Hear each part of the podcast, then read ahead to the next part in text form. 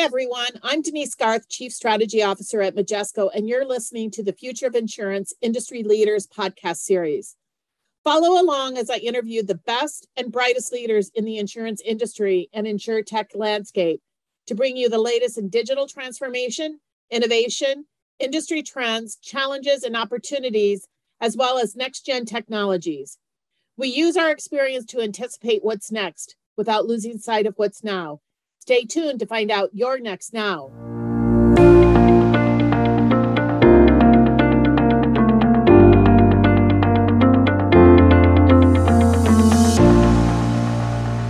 Welcome, everybody, to today's Future of Insurance podcast series. And I'm thrilled today to have our own Adam Elster, our CEO at Majesco, joining me on the podcast. Welcome, Adam. Thanks, Denise. Thanks for having me. I'm glad I, I could make it within your lineup. You got some amazing guests we've had. It has been an amazing set of guests, and it's, you know, both customers and our partners, and it makes for a really interesting conversation on what we're doing together in the industry. It's fantastic. I was just telling Denise I wasn't a big podcast person pre-COVID, and now I I think I'm obsessed. So it's fun to be on the other end of one of these. It sure is. I always like to start off the podcast with having my guests give a little bit of background on themselves. And for you, Adam, you got an amazing background, but talk about why you joined Majesco. So, for myself, I've been in the software industry my entire career in enterprise software, in all kinds of areas. The company before Majesco was a company called CA Technologies, and we had software in all kinds of areas from mainframe to security to DevOps and API and system management and Agile, you name it. We sold enterprise software in all kinds and all new kinds as they developed in SaaS and other places. So, uh, been in the industry my whole career. Honestly, someone called me after I left CA and said, How about Majesco? And I said, Who's Majesco? They said they're in the insurance industry. And I said, I don't know anything about insurance. And I hung up the phone. I didn't really know who Majesco was. I hadn't heard of any of our competitors, Duck Creek Guidewire. Honestly, had never heard of any of them.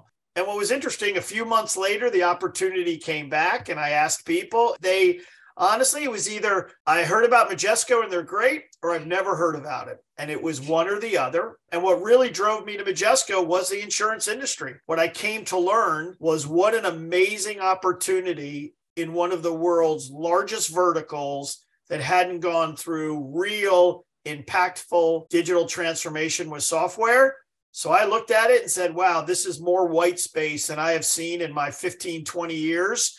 And I looked at it as an incredible opportunity to take what people had built for years and just bring it to the next level. So, really kind of stumbled into it, honestly. What everyone tells me, Denise, of course, is once you get in, you never get out. So, I didn't, I thought I would do a few years. I'm in the middle of my fourth year. So, you guys are all going to be able to say, I told you so. Every day, I think you say, I told you so. So, it's proving to be true. It truly is. I think once you get in, uh, you see about all the possibilities. That's one of the things that we talk a lot about within Majesco and our leadership team. And you and I've talked a lot about is how the industries continue to shift and evolve. And with that, so are the leaders in the industry. What really separates successful leaders is their focus on strategy, both operational and strategic, but also execution. And that's been one of the things that you really brought to the conversation joining Majesco. And the other aspect, it's more than just being good, it's being great. Share your insights on why that's so important to stay ahead and how you've really done that throughout your career and here at Majesco. It's a great comment, Denise. I think one of the things that a lot of organizations stumble with is how do you manage the day to day operations of running the business you have?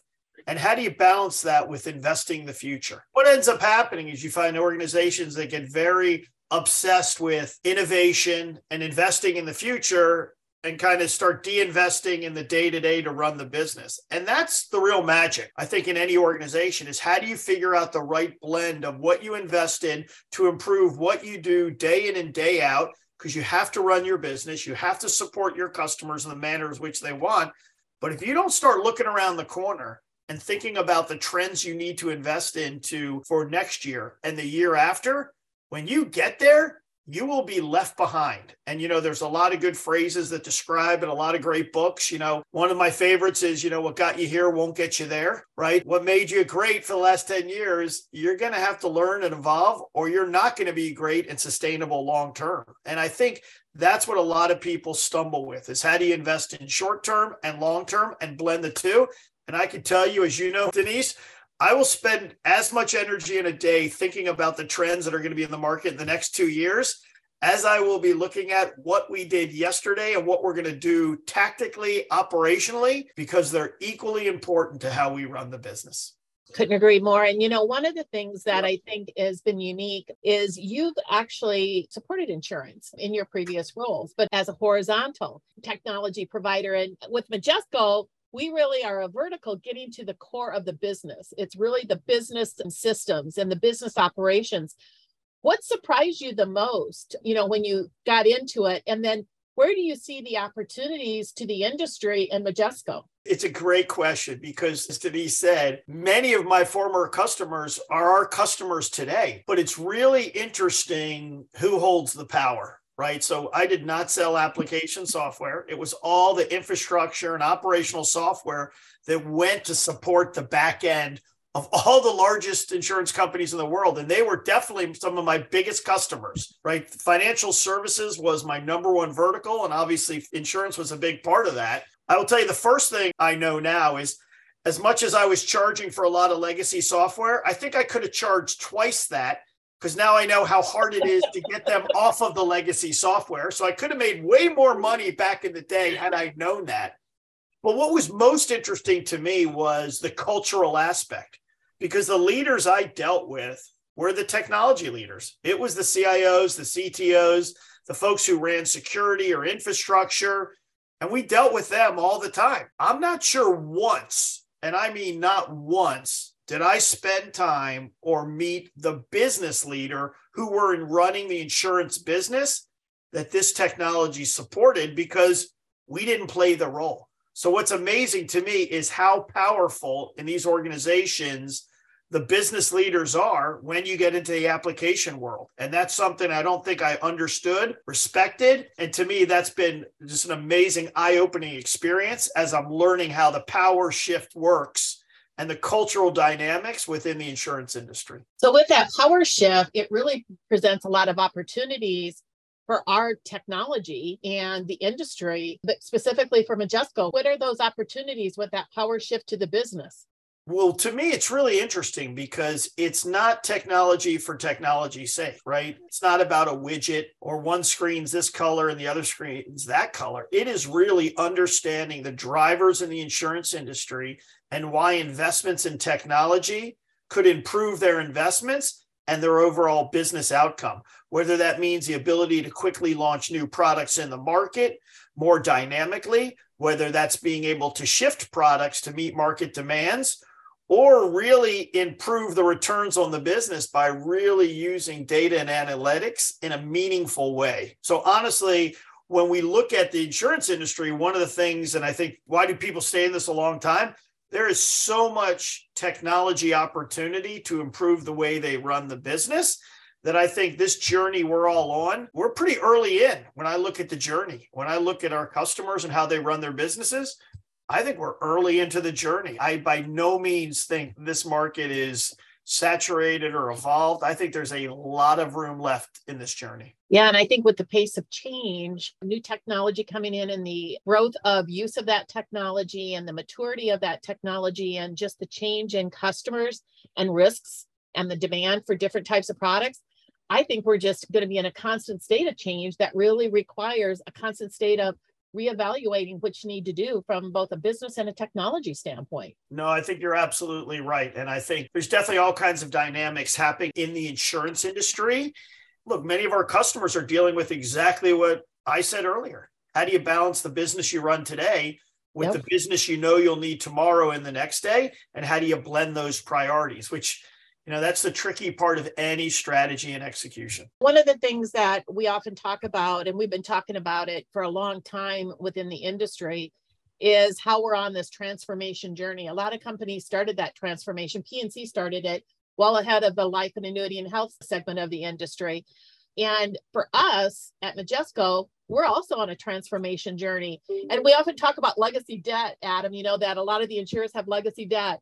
When you first came in, we had legacy debt and we had legacy operations. So we're kind of walking the talk of what we talk to our customers about that you need to transform your business. So, kind of talk about our transformation journey and how that journey is going to be beneficial for the industry and our customers and the impact that that has for them it was really interesting because you know some of my early days i definitely forget ruffling a few feathers with customers i definitely ruff, ruffled more than a few feathers internally as well.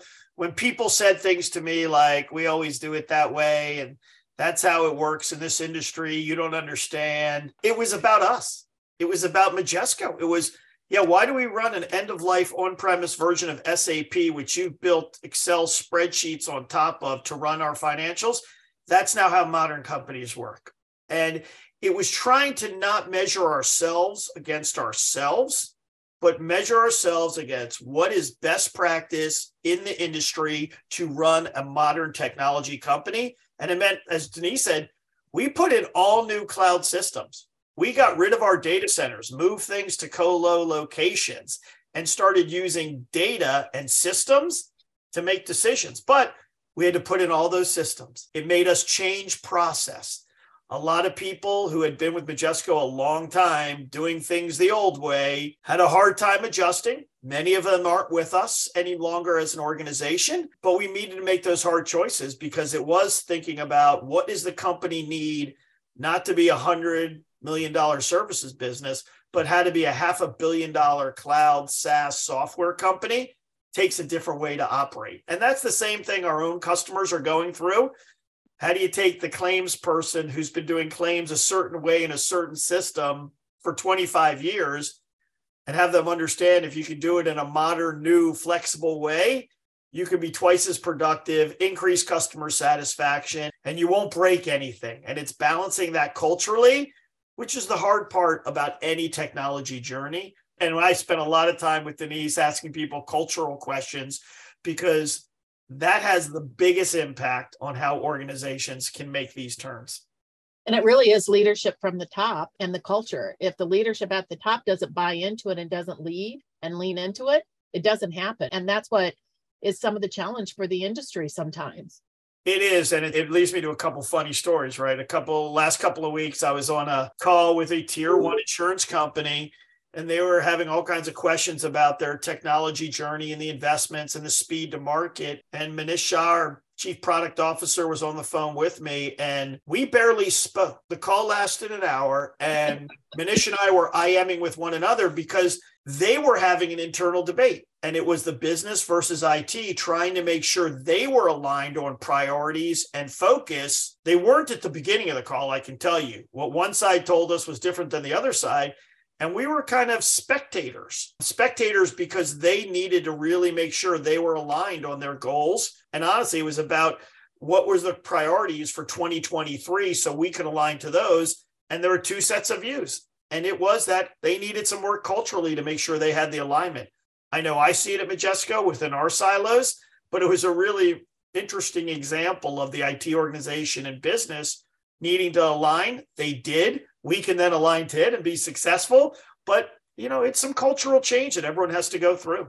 That's something that culture really does. It can eat strategy, the old saying. Yeah. And it really does impact organizationally as you take a digital journey and as you take that transformation journey. Talk a little bit about, you know, from a cultural standpoint, the things that we need to start having insurance companies kind of think about culturally, not just about the people, but culturally about how technology needs to be thought of and how it needs to be thought of from an implementation standpoint because we've had a lot of conversations about that. Customization versus configuration and out of the box. We really need to kind of pull back from this massive customization because that really slows companies down to be able to do things and adapt to change and the market changes and the trends in the marketplace. Talk about that because it's a big conversation yeah, it's interesting. I'm going to quote one of our partners who I think you had on a panel, which was uh, Seth Rachlin, who uh, from Capgemini. And the line he said, and I'm giving him full writing credit for it, was the last thing we want to do is implement the next generation of legacy systems. And what he meant yep. by it, and it's so, it was such a great line, and I give him writing credit, right? Was that if we implement new modern systems, whether on premise or in the cloud, and you end up customizing them again and writing code on top of them, you just have built another legacy system that's difficult to upgrade, expensive to run, very difficult to be flexible to new needs. And you can build a very legacy cloud system, which his point. And again, why this is so important is when we think of people's digital journey, the only thing I know is that technology will change.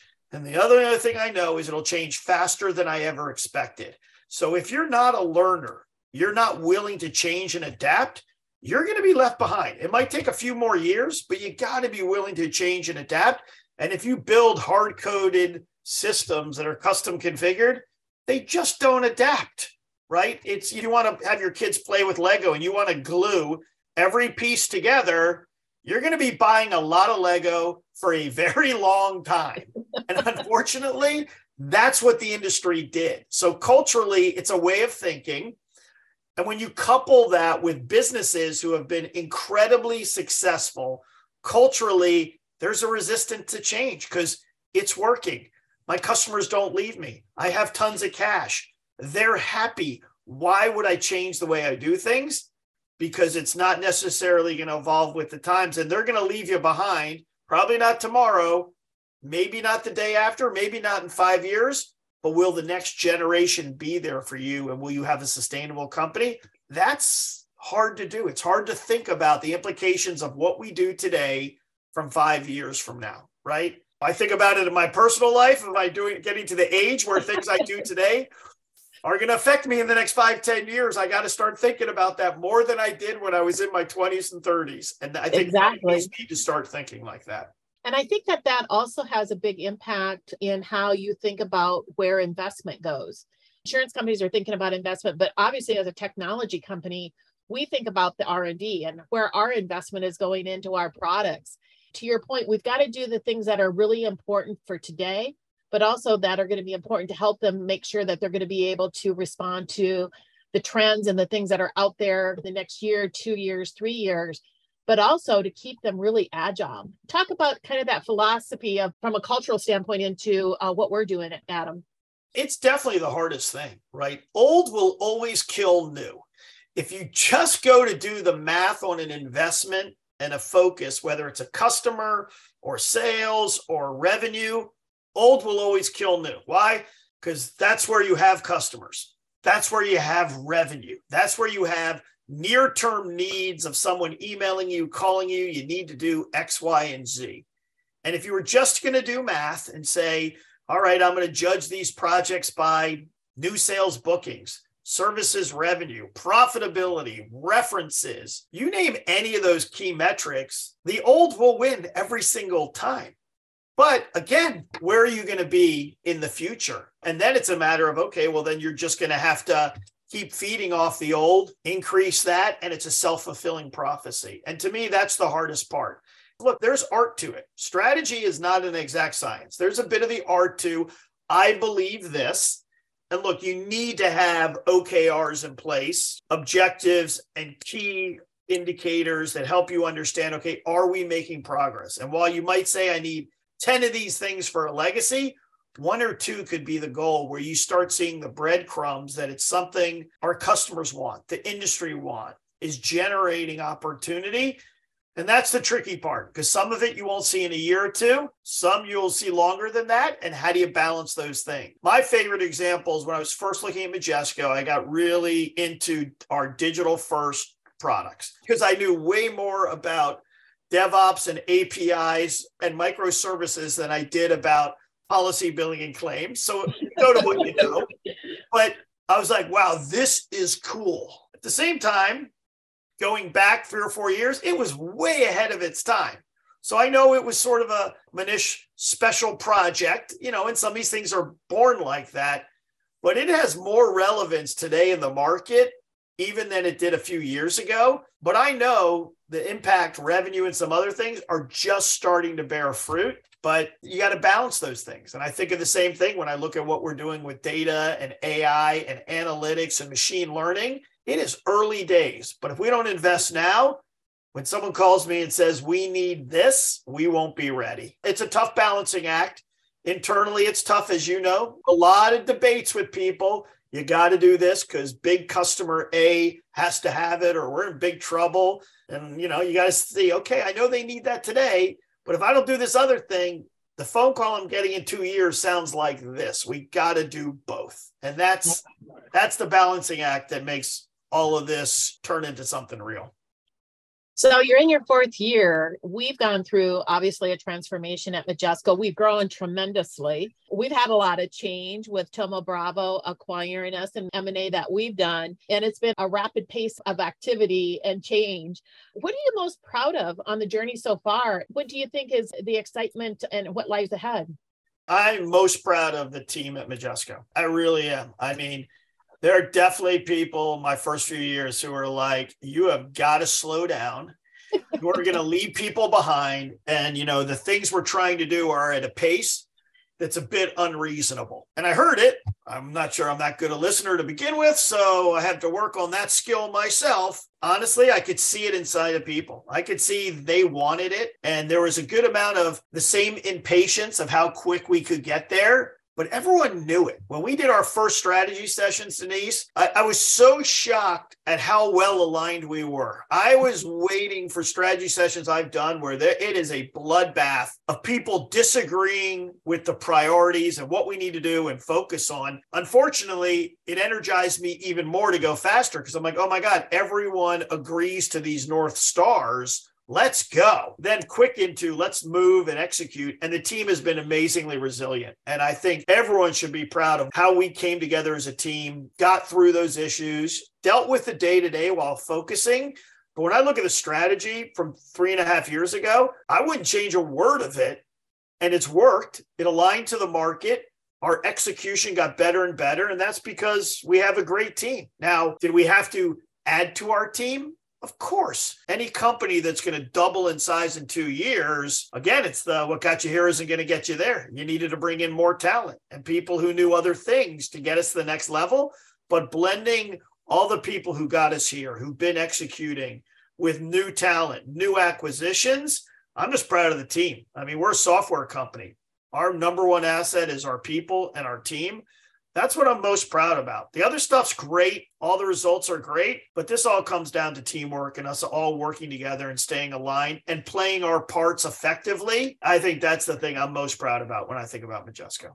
I remember I was on the end of one of those impatient um, ideas. Only with one? A, with a new brand and a new website in like four months and our convergence conference all at the same time, but we did it. Well, that's what's always amazing, right? Like, and that's a struggle I think a lot of established companies have is that pace of change and judging yourself against yourself right? So the challenge is, okay, I know I can do this and I've done that. So, and then changing that to say, no, I'm going to set the bar a little higher. I'm going to set this against the industry. And to your point, we redid the entire launch set, rebranded everything. We did it in 90 days.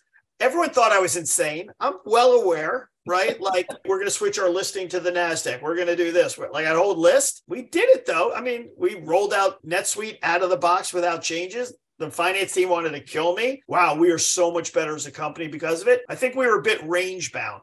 We were range bound in what we thought we could do and what we saw in the industry. And I'll tell you, Denise and I talk about this all the time. My favorite part of that is that our competitors all over the place said, What are they doing? And we didn't just set a new pace for Majesco, we set a new pace for the industry. And we get copied all the time, which I consider the greatest form of flattery because people did not think this pace was possible in this vertical.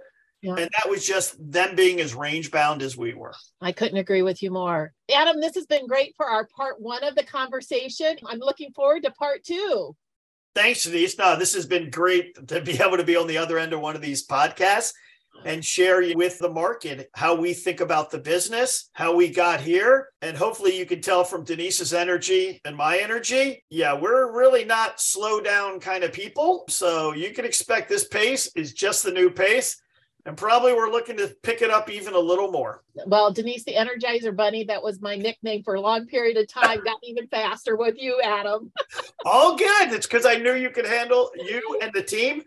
You know what? Could handle the pace. And exactly. we have. Thanks, Adam. Thanks, Denise. That's it for this week's episode of Future of Insurance podcast.